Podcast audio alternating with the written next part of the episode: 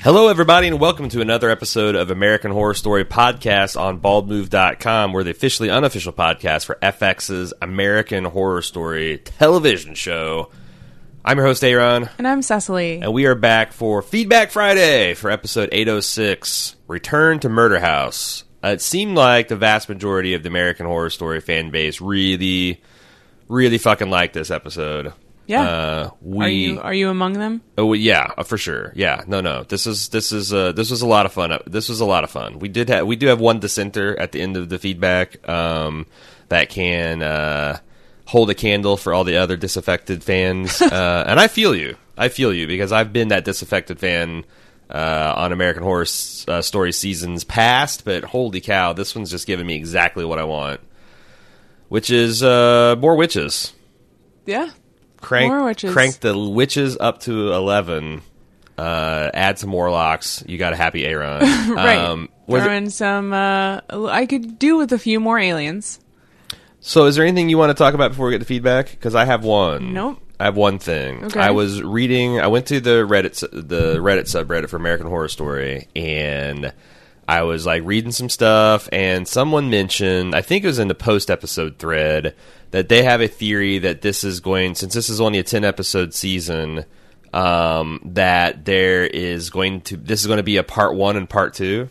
That there's like too much story for, okay. for Apocalypse to hold. Like this is the backstory, and then you know next year we're actually going to get the war between the witches and the devils and the angels and the warlocks and all that kind of stuff. Uh, do you buy this theory? Or do you think it's wishful thinking? What episode are we on right now? Five? We're six. Six. So we've so got... that means we've only got four left. Yep. I guess so. I, I can't see them wrapping up something this big in four forty-five minute episodes. Well, what they, you know, what they, they start doing the hour... Because, like, last night was uh, like oh, it was an hour longest, eighteen. Yeah, yeah, it was the longest episode they've ever had. Yeah. So he could start doing like Game of Thrones season eight stuff, where every episode is a is a ninety minute movie from here on out. Yeah, uh, I don't know because like I'm honestly, if the next two seasons are this consistent universe and just this epic bat, like I could get down with that. I think now, you know, midway through the next season, I might like, uh, but like right now, I'm I'm loving it and I, I kind of want more of it. So I don't know. I think it. It's possible. And there's the other thing that someone I mean, mentioned in the same thread is that Ryan Murphy's been teasing like a spring season yeah, for the last I mean, few they, years. They confirmed that we're at least getting two more for sure, right? Yeah, yeah, two more seasons. All right. It'd well, be, Easton's been saying that for years about doing like two a year. Yeah. I just don't know about because like people were saying like, well, it'll come back. Not only will it be a part two, but it'll come back like in March or April of this year. And that... I think that we would already be seeing these people start f- filming, you know? I just don't see how it's possible. He's doing so many things at the same time that yeah. I can't I can't imagine how he possibly, like, uh, sleeps or does anything besides just, like, write all the seasons of television that are out there. Right. Like, I think we'll know when he's finally gone crazy when Marcia Clark shows up in yeah. the next season. Well, I wonder that because I also I've long suspected that like he is only really on one particular thing, and like he kind of like uh, is not as focused on the other. And I feel like that American Horror Story's kind of been that uh, second tier attention thing for a while, but this year it's like I think he's he's paying a lot more attention. He's a lot more involved. I don't know. I'm just making shit up. This is just me as a yeah, fan. Yeah, I was gonna say, what other things of his are you watching right now that you can compare this to? No, what I'm- season is he on? I'm just saying, like, I wonder as a person, like, maybe, I don't know, maybe Scream Queens has gone to shit. Uh, uh, I don't know. Or he's, he's, he's, he's half-assing the uh, Katrina American Crime Story because he's just so, he's so wrapped up in the ooh, witches and warlocks. Ooh. That'd probably be bad. Yeah, it'd be real bad. Uh, okay. Get well, it together, Murphy. Anyway, it'd be interesting to see what people kind of like take the temperature of the room and see what people are, uh, if, if people are feeling like more of Apocalypse or a second round of Apocalypse.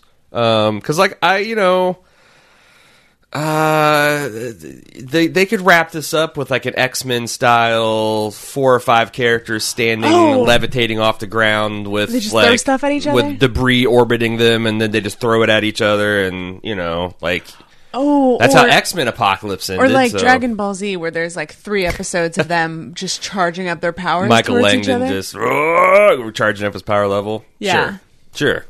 Going yeah. super super warlockian. Mm-hmm. Uh, okay, let's get into the feedback. You can send feedback to us at A H S at bald move dot com. As always, first up, Patrick C. In your latest Feedback Friday, you discussed the wound Cordelia has and how it looked more supernatural than what we've seen with previous Supremes. What if it's not Michael, but Mallory who's making her fade? If Mallory is in fact an angel or the living embodiment of one uh, in a witch, maybe she's building her power in order to fight the Antichrist, and with Cordelia being the most powerful, it's manifesting that way and not through cancer, as we don't really see Cordelia being ill. I believe Cordelia made some comment on the source of power for witches being something out of light, so maybe the light magic source is what we normally think of as the spiritual. In this season and previous seasons, we have seen demons, angels, ghosts, and other supernatural beings, but they all follow similar similar powers, patterns, and abilities. Plenty of demons have teleported, used mind control, telekinesis, et cetera. Witches are just humans, however however flawed, who are able to harness these abilities that come naturally to other supernatural beings. Michael, as the Antichrist, is able to pass the Seven Wonders, but it's not an alpha because he is, in fact, not a warlock. Um, yeah, I actually... I... I don't know about the whole Mallory being an angel thing, although there was some... I mean, is it compelling evidence I that she love, wears a white dress? Like, I love the suggestion that angels feast on human souls when they come to Earth. Well, it's more like maybe they so- suck all the oxygen out of the room. Like, you know, they're they're burning bright, so all the spare angel dust that Madison's just... whew, blowing willy-nilly, right, right. They need to collect it. Like when you go over a hill in a car um, really fast and like your belly drops out. It gets your belly out. Yeah, it's the same thing except it's actually burning the flesh in your belly. Mm, mm, mm, mm. Yes. Um, I mean, yeah, yeah, obviously, you know, Michael's not a witch or a warlock. He, his, his, but, but I, I, everything else there tracks. Um, I, but I, I do, I am a little bothered by an angel killing somebody to come onto the playing field.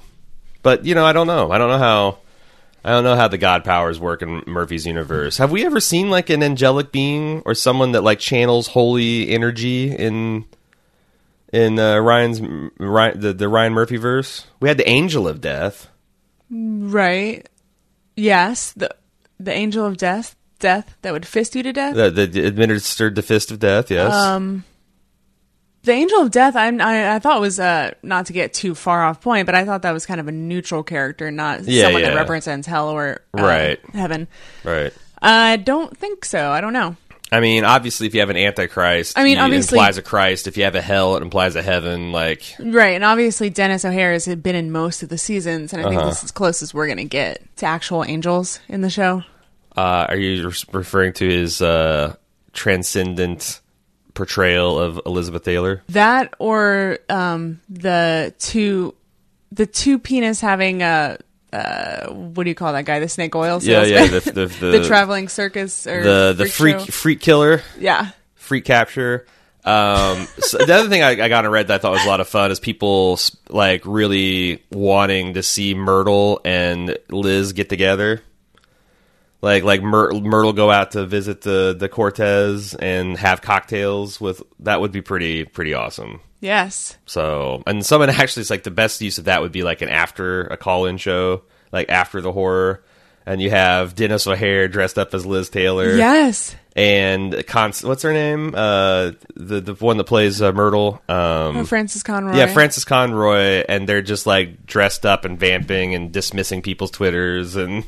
That'd be pretty sweet. That would be amazing if we had the potential to make that kind of skit happen. Yeah, like how much would it cost them? But to I'm make really that? Considering you as Myrtle and me as Liz Taylor for Halloween this oh, year. Oh, I think I can do a, a Liz Taylor. But I've already seen what you look like as Myrtle, and it's pretty spot oh, on. Well, it's, oh, but if it, it, so, you're talking about doing a video goof? Yeah. Okay. Okay. Maybe if it's a vi- it's a video. I can just goof. Get a bald cap. Uh, how would I do a Myrtle? Like. Uh... I don't know. We'll find a Goodwill. It'll be we, fine. Um, yeah, I'll have to practice. I'll have to practice getting character. Uh, next up, Ivan E. So I have this crazy theory that I've not been able to shake since episode three. There's one hole in this theory, but the more I think about it, the more I'm convinced that it might just be crazy enough to be a Ryan Murphy plot twi- twist. Okay. Coming to his Instagram next week. What if Cordelia, Myrtle, and Madison are in fact dead? Notice they only came back at Halloween, just like all spirits in his universe. Ooh. The post-apocalyptic timeline seems like uh, seems to have stalled for the time being, and that would make sense if the witches could only be there for Halloween night and at dawn they disappear. They'd have to save the rest of Halloween night for the later time, and I think the later time would be episode eight. What happens to fall, which happens to fall on Halloween for us, and is typically how American Horror Story has worked thus far, always airing a Halloween episode around the time of Halloween. Coincidentally, episode eight is called Sojourn, which means a temporary stay, which would make sense if the witches were there only temporarily.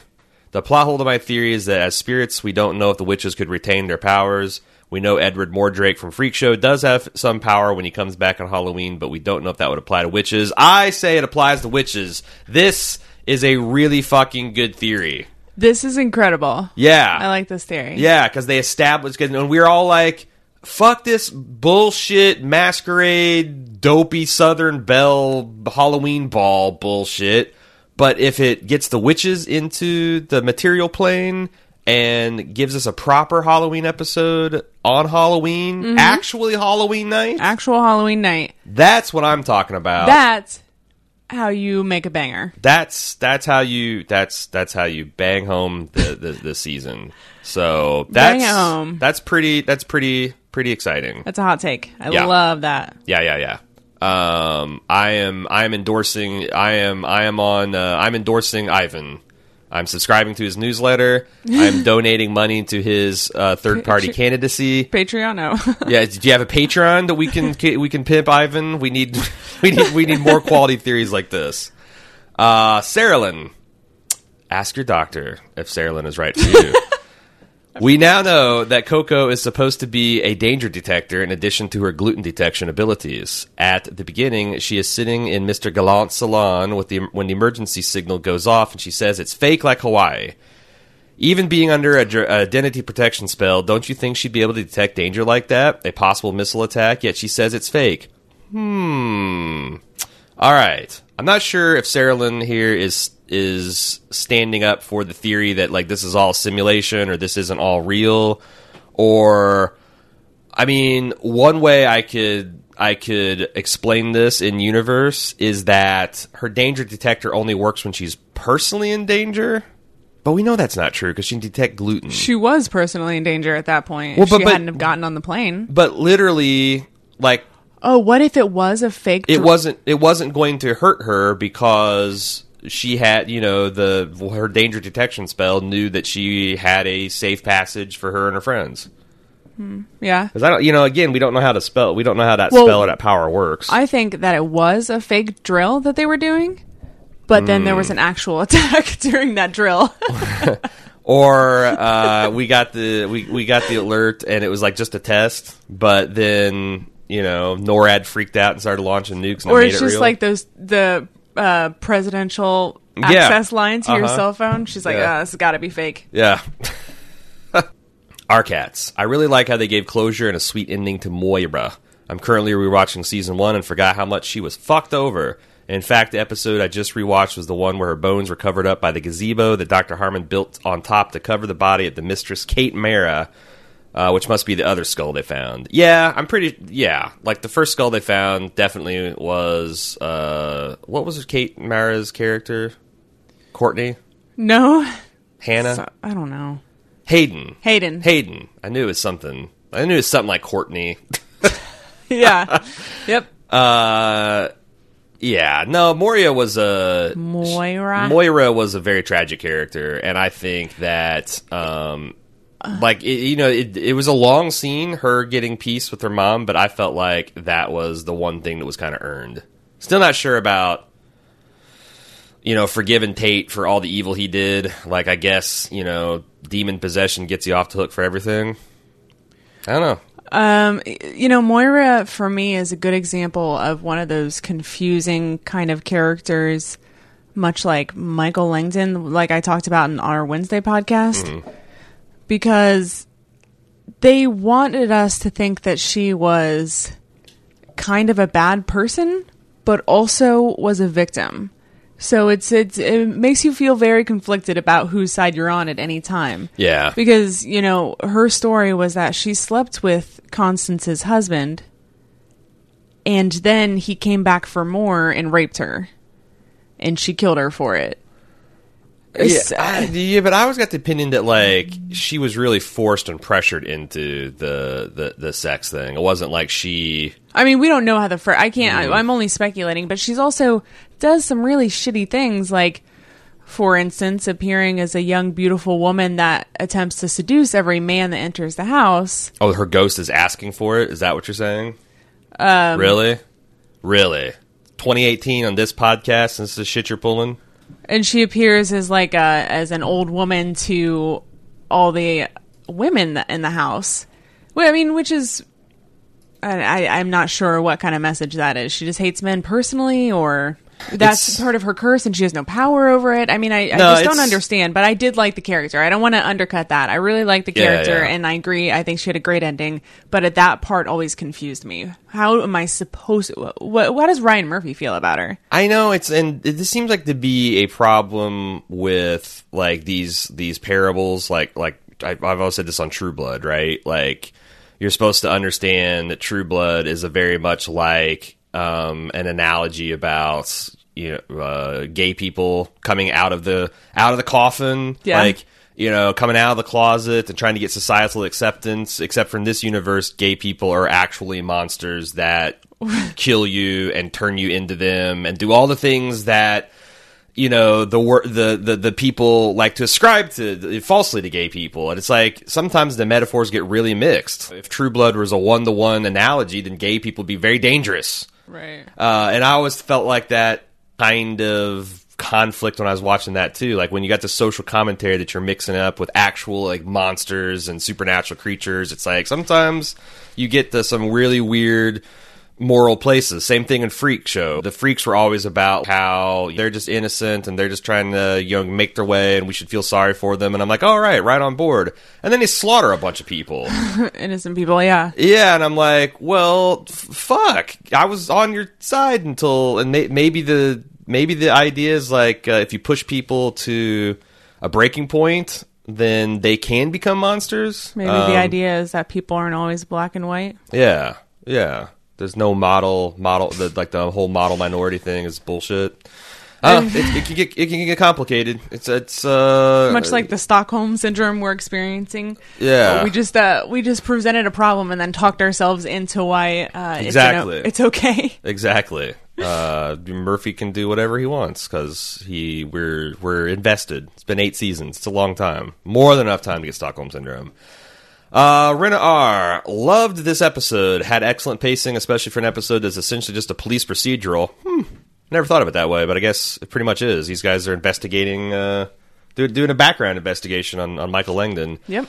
Sarah Paulson did a great job, but coming from a recent marathon of season one, I noticed they used a lot of new camera angles. It sounds like a minor thing, but it really made the house feel off. Uh, it's because they were shooting around all the furniture that's in this house that the real, like the real, the people wouldn't wouldn't move out. You know, yeah. It's like you want after seven years to come back. No, we're gonna really, we're gonna really rake you over the coals. We're not moving our couch. You find the new angle. Shoot from the top of the staircase, Murphy. Uh, oh, that's right. In response to your questions, Violet's body was never found. Kate uh, Tate killed the inspector that discovered her, and Constance told the police that she ran off with the baby after Ben Harmon killed himself. There seems to be three types of ghosts. One, ghosts that aren't aware they died and are stuck in a loop, like Nora and the Black Dahlia. Two, ones who are aware but have unfinished business, such as Moira and the college girlfriend. Three, the ones who are aware but still trapped, which are most of them. The ghost rules are all over the place, though. I think it's best to see this house as a purgatory. You can't be a spirit that doesn't realize they're dead, or you can be a spirit that doesn't realize they're dead and exist in a loop, or you can be a ghost that accepted death and your mental uh, state when you died is all that stays with you. I think at this point they're trying to infer during that season and this episode that a ghost can essentially go through a twelve-step program until they peace out. Hayden basically therapied at Norma and Black Dahlia out of their loop by helping them remember their death.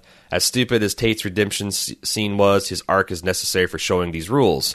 He couldn't remember what he did and how he died until the Halloween episode. Then he had to accept and confess the sins to Ben.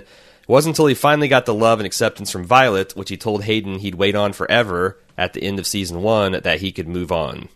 But, so I guess, I went back and rewatched the scene at the end, Arena, and uh, I feel like when you say he could move on, I'm thinking move on in like the Moira sense, where he can leave the house and get peace and maybe leave this mortal plane finally. And I don't see any evidence of that at the end of the... It seems like he's got a happily ever after and that he can live in this ghost house with Violet. But he didn't, like, disappear into ghost mist or anything. Right. Um... So, yeah, I don't know. Like, it's, to me, it's, it's weird. Having the bones, not having the bones. Um, I, it's, there's, there's still some inconsistency. And, and you don't know what? It's Ghost. I don't really need it to be super consistent mm-hmm. unless they make it into a plot point. You know, like, like if the season hinges on whether someone's bone is in an attic or not, then, you know, that poor deer. Yeah. His bones, as long as they're up the tree, he's never going to get... He's going to be stuck in this murder house. Oh, you're right. Poor Bambi. How do you feel... How do we feel about Tate and Violet's ending? I... Yeah, I mean... So I was... You know, if if Tate was possessed by the hellmouth of Murder House... It's like if, if we had technology where you could, like, slap a piece of Velcro on someone's back and remote control them, right? Yeah. And that person, under the control of the Velcro patch, murdered somebody. And then you found out in court, oh, well, you know, look, he had the Velcro patch on. He wasn't responsible for his own actions. Like, that would be a real defense, right? Like, literal, like, well, you didn't really murder. Someone else controlled you into murdering it. So, like, demon possession checks out. If he's actually possessed by an evil force, he's not responsible for his actions. So I guess I'm okay with him and Violet getting together.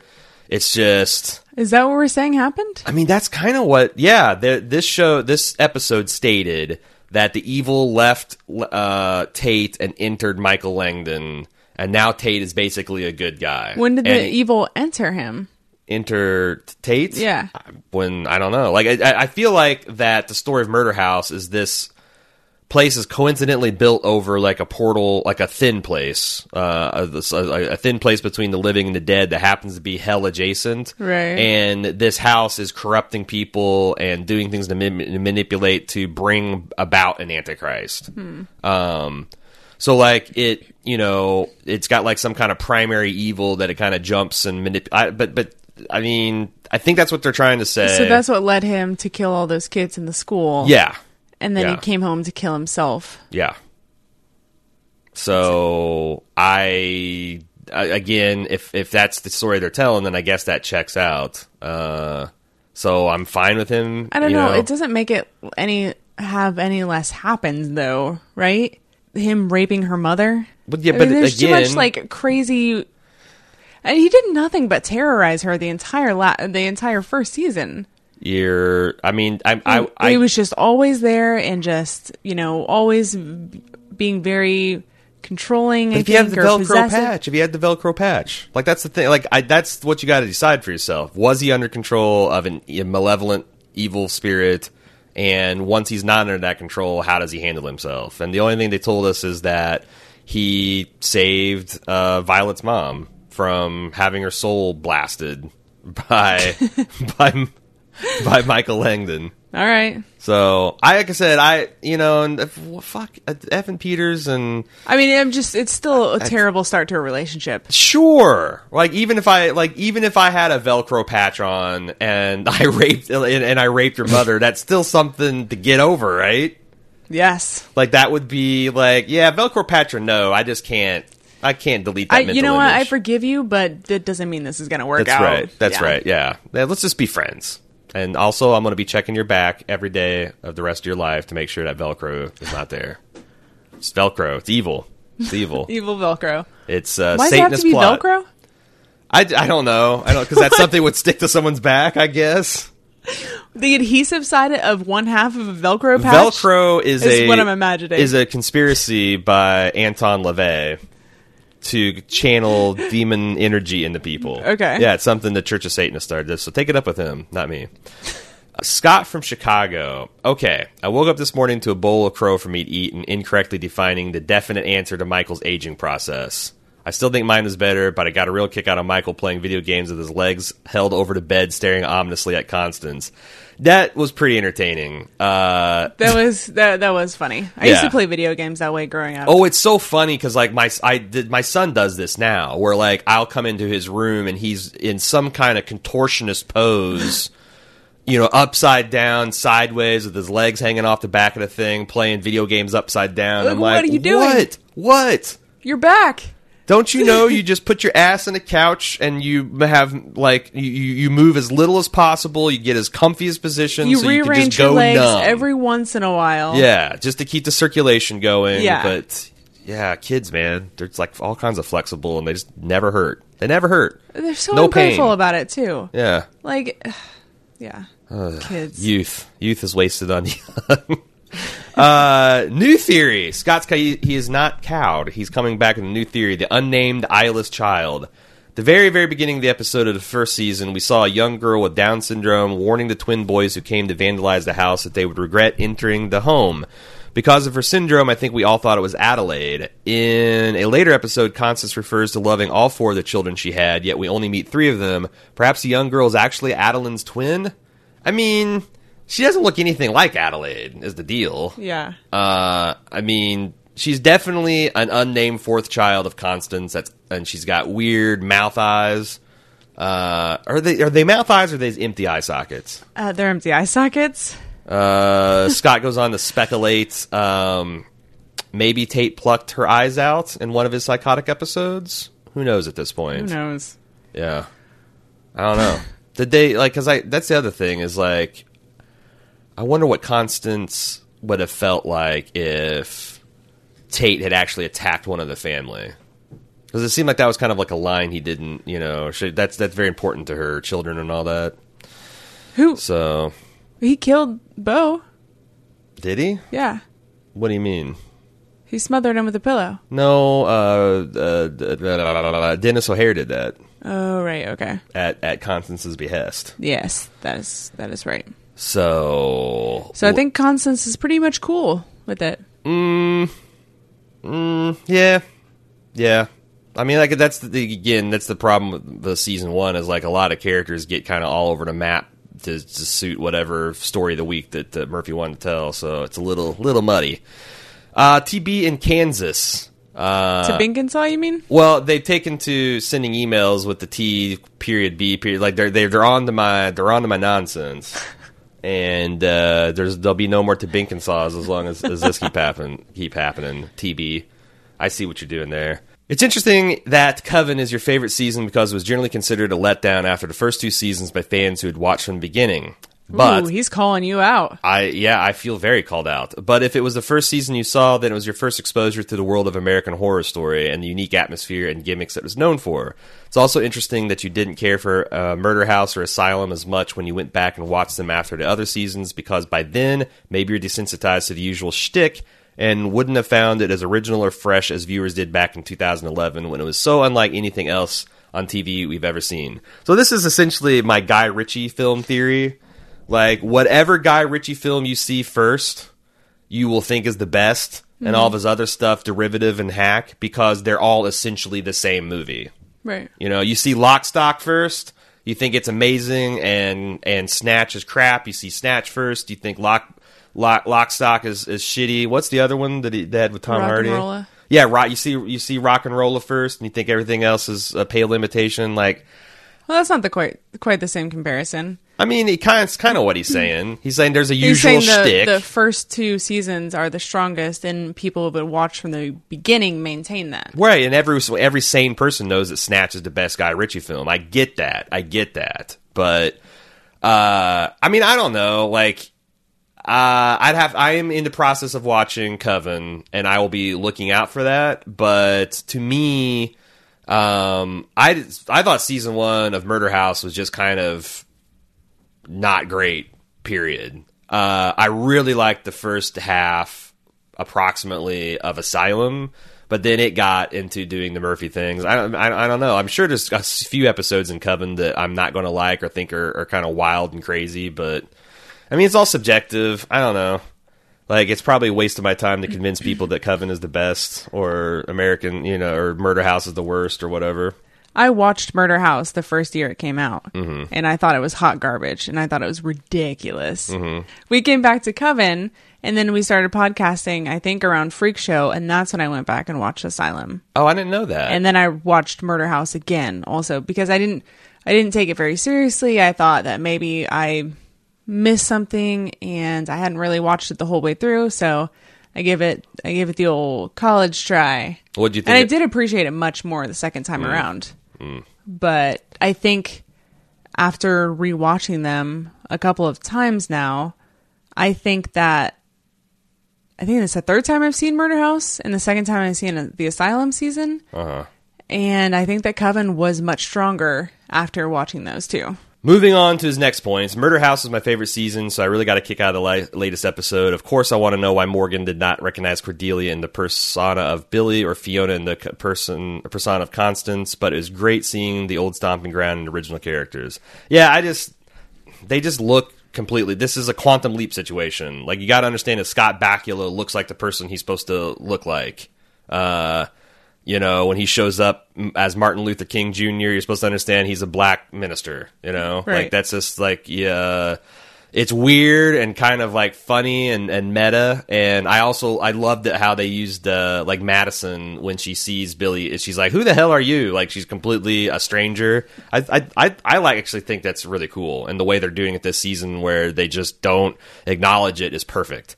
Uh, one inconsistency I want to point out is back in season one, after the Harmons died, Moira informed them that she wasn't their maid anymore because she don't work for ghosts. Yeah, here in this episode, we see her being bossed around by Constance and acting as her maid. Also, Murder House ended with the unified Harmon family resolved to scaring away any potential buyers. I guess at some point they gave up that plan. Um... Yeah, I mean, I guess I would write that off as Moira and Constance just being in, like, this... weird odd couple, like, mutually antagonistic scenario, you know, because obviously, I mean, is she really working for her? Because, like, there's a ton of dust on the mantelpiece, and, you know, I, I feel like it's all a bunch of them, you know, giving each other shit. I don't think she has to do that, but as far as the Harmons giving up, I don't know, maybe Michael Langdon changed all that. Um so right, yeah, maybe. Do you have um, any, any theories on that? No, but it did make me... No, I have no theories about that. Okay. Um, but it did make me think of... W- when you mentioned Madison earlier, how was Madison getting away with playing this guy's wife? How does nobody recognize a movie star who's supposed to be dead in a bank buying a house in Los Angeles? Mm. That's, that's a really good question. This just occurred to me. I'm Maybe sorry. she she should have. They, yeah, they should have just said that ah, we glamored. Had a, did a did a glamour. Oh, we're just not going to address it though. Yeah, it's fine. But they could have been like, I'm just gonna just gonna uh, let, let, let me let me quick uh, let me do a quick glamour here. Behold. Uh, P S Why is it every time a T V witch needs blood in one of their rituals or spells, they always slice open the palm of their hand with a knife? It seems like the least practical place to cut oneself if you need their own blood for a spell. It's going to take a long time to heal. In the meantime, you would have very little use of your hands. In fact, almost any other place in the body would cause less discomfort and inconvenience afterwards. For example. Yes? Oh, I was waiting for the list of better oh. places to cut yourself. Your finger. Like a di- you know, like di- diabetics haven't figured out. Doesn't count. Yeah, well, come on. Any, anywhere below the wrist. I, I, I need better examples. It could be, because, like, isn't that a part, like, a, a plot point in Harry Potter that, like, this bloodletting is actually supposed to make you weaker? Like, like it's like you're giving some of your vital life force. It's it's it's an injury that you give yourself. To, like, you have to pay a price to to do this thing, so it's like it could be your hand being all fucked up is a uh, a price you'd pay, because, yeah, like, cuts on the palm of your hand are the fucking worst, because you use your palm of your hand for everything, right? Yeah, and it's just, it doesn't even bleed that fast, right? I, right, like the fastest bleeding or the most bleeding ones, maybe you cut yourself on the scalp, do like a wrestler, yeah, it's like like a, a razor blade right at the right at the hairline, yes. And you'll bleed like a stuck pig. Yeah, why don't Mick people Foley? Cut- you just Mick Foley'd be the world's greatest witch. He can just, like, squirt yes. blood on command. Uh, anyway, let's move on to Zach S. Did I miss a detail in season one? Could they not get the actress who played young Moira back, or is there an in-universe reason that she's stuck as old maid Moira? Ooh. Don't get me wrong, I love me some Frances Conroy, but Moira was never a maid and never lived to be that old, uh, as she was shot by Constance as a young woman. Wait, she was a maid? Uh, I think, like, old maid. Oh. Uh, is, is, but yeah, that's a, it's unfortunate, uh, homonym, synonym kind of thing going on. It sounded like they gave synonym. They sound like they gave Jessica Lange a lampshade, like it was implied that Moira was choosing to present as an old woman, but why? It's not consistent with her character, whose tragic arc centers on her never getting to live her life and reach her potential. Uh, I don't know. Is it like the equivalent of a woman being, like, sexually assaulted and then wearing baggy sweaters to kind of, like, as a, as a, as a, a way of defending themselves against that? Like, Moira was sexually abused and assaulted, so now, like, she only chooses to present as a young woman when she's fucking with people, and this old woman aspect is a more comfortable or safe persona to inhabit. Yeah, I don't know. Probably they couldn't get the young woman back to uh, play the hot maid, right? Or maybe she's gaining. She she had like three kids since then, and she's she's gained like seventy-five, eighty pounds, and Murphy's like, ah, thanks, but no thanks. But yeah, I, I I don't know. For a single, it's like, it's maybe tough to get somebody for a single, like, just for a single shot in an episode. And also, who would she be? It does seem like she did more appear, difficult than Jessica Lange. Well, uh, here's the thing. Like, also, we saw in the first season of Murder House that she pretty much went around as the old woman unless she was trying to fuck with the living. There's no living person here to fuck with except for a gay man and a very young bitchy woman, and they're both witches, and that was immediately established as soon as the ghosts started appearing, so she could have just, like, not bothered. Right. So, uh, let's see. Zach, if uh, has a couple ghost rules he wants to float by us. Your spirit remains at the house only if you die in a property. Yep, that's for sure. Once that happens, your spirit's trapped here. You have an option to be seen or not seen, but you're bound to the house unless... Halloween! If you're- Two, if your bones are removed from the property, your spirit may also leave with the bones. It's unclear whether you get your hand stamped at the door and can come and go as you please at that point, but it's clear that once your bones leave, you get the choice to leave. Uh, okay. And that's about it. They seem to be a special case in season one, like the monster confined in the basement and Beauregard being trapped in the attic, but Beau was downstairs in this episode, so they may be going for a more simplified, consistent formula that lends itself better to the plot of the season. I mean, I... I don't think that, like, Beauregard couldn't go downstairs. It's just that he lived in the attic, so that's kind of the place he haunts. Right. You know, the monster was uh, assembled down in the basement, and that's kind of the place that they're comfortable haunting. In like, I don't know that these are these are rules so much as just, like, the ghost's personal preference. Right, exactly. Where they feel comfortable, like... Moira's old yeah. lady skin. I mean, if you got a large enough house, everyone's got a room that they almost never go in, right? It's like, oh, this is the dining room. Right. We only use this twice a year. Yeah. It's it's three hundred square square foot of space we use two times a year. Better have it. it. Couldn't take the family out to dinner. That table accumulates junk like none other, though. Yeah, yeah, yeah. I'll yeah. give it credit for that. Yeah, it's like boxes, and just you start putting, you know, then stacks then, of bills, and then you you get the uh, what do they call those uh, McDonald's toys that'll be good for something someday? No, you get you get a treadmill in there, and then it's over, and it's over. It becomes kind of the gym. Yeah, and then you start hanging clothes off the side, and then you start hanging. Yeah, so now now the it's not a First gym anymore. First, they're on hangers, and but then... you can't use it for a dining room because where well, you're going to have a fancy party and with have a like, treadmill in the room no. with, with clothes hanging on it, so no. people can see your shame and your failure. Right? Nah, that's not that's not how that's not how life in America works. That room just gets shut off and haunted by the bows of the world. I feel like we might be triggering. A- How many people do you think we're triggering right now who have that exact situation well, going Cecily, on in there? Well, Cecily, the number's not zero. Mm. Uh, with that in mind, I think everything's consistent with the two rules. Moira couldn't leave until her bones were removed. Constance died on the couch and was probably removed almost right away. But her spirit could have chosen to remain and did. Adelaide. So, so okay, I could buy that if your body is still on the property, you can't leave. If your body's removed from the property and you died on it, you can kind of come and go as you please. I, okay, that that sure. I unless unless something unless something disproves it, I, that's that's my new operating theory on this stuff. Anything to add? No.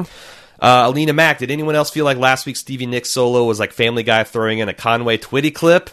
Uh, I, I love that Jessica Lange is back, Yas Queen, but hopefully no musical numbers in her one and only episode. I what? I think the musical whoever hopes that you don't get a Jessica Lange musical number. Yeah, yeah. That's like people in the forum were calling foul about Life on Mars. Who didn't like Life on Mars? And I, I think that's one of the things I like about American Horror Story. She just might bust out in a song.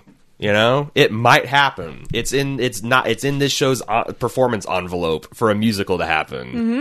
And yeah, yeah. I wish more of my favorite shows would get Singing in the Rain every once in a while. Right. I miss the time when movie stars had to have all of the talents. Right. Mm-hmm, mm-hmm. Dance, sing, act, and be incredibly drunk and high on pills at the same time. Yeah. Almost no situation would I not buy a musical number. Like, uh, uh, you, The Expanse, Protomolecule takes over the crew and has them do, uh, you know, Evita. I'm totally down for that. I'm yep. totally down for that. Uh, you know, The Leftovers had some had a couple of musical numbers, kind of, sort of, at least uh, in some memorable karaoke. Like, yeah, I, I like it when my shows get musical. Yeah. Do not endorse this viewpoint. And also... Speaking of endorsing viewpoints, I was listening to Sirius X M the other day, and The Name Game by Shirley Ellis came on, so there that you go. Is almost certainly a confirmation bias, at least, mm-hmm. that uh, it's Asylum's going to be a part of the season. It's. I thought you were going to say that... Uh, you the, were all on board, too, and I just walked you right off the ledge. Well, I mean, yeah, sure. There, though, I think there will be a callback to every single season. Um... Honestly, bringing Pepper, like the act is the act, playing, bringing the actress who plays Pepper, is that enough of a nod to uh, Asylum and Freak Show? Yeah, because there was actually a crazy theory on Reddit that someone said that the aliens fixed Pepper, and with her full no. faculties, she chose to become a Satanist. Yes. Why didn't you st- lead with that? That's the best theory I've heard. Because I thought it was crazy. I mean, she'd have to have a lot of orthodontic work, but, you know, the Satanists have a very good healthcare plan. Yes, they They're do. They're actually really progressive. They just murder virgins every once in a while. Right. You know? Would yeah, you, you murder a virgin, uh, a black mass, once a year to get affordable healthcare? Who wouldn't? Affordable healthcare? Affordable. Yes.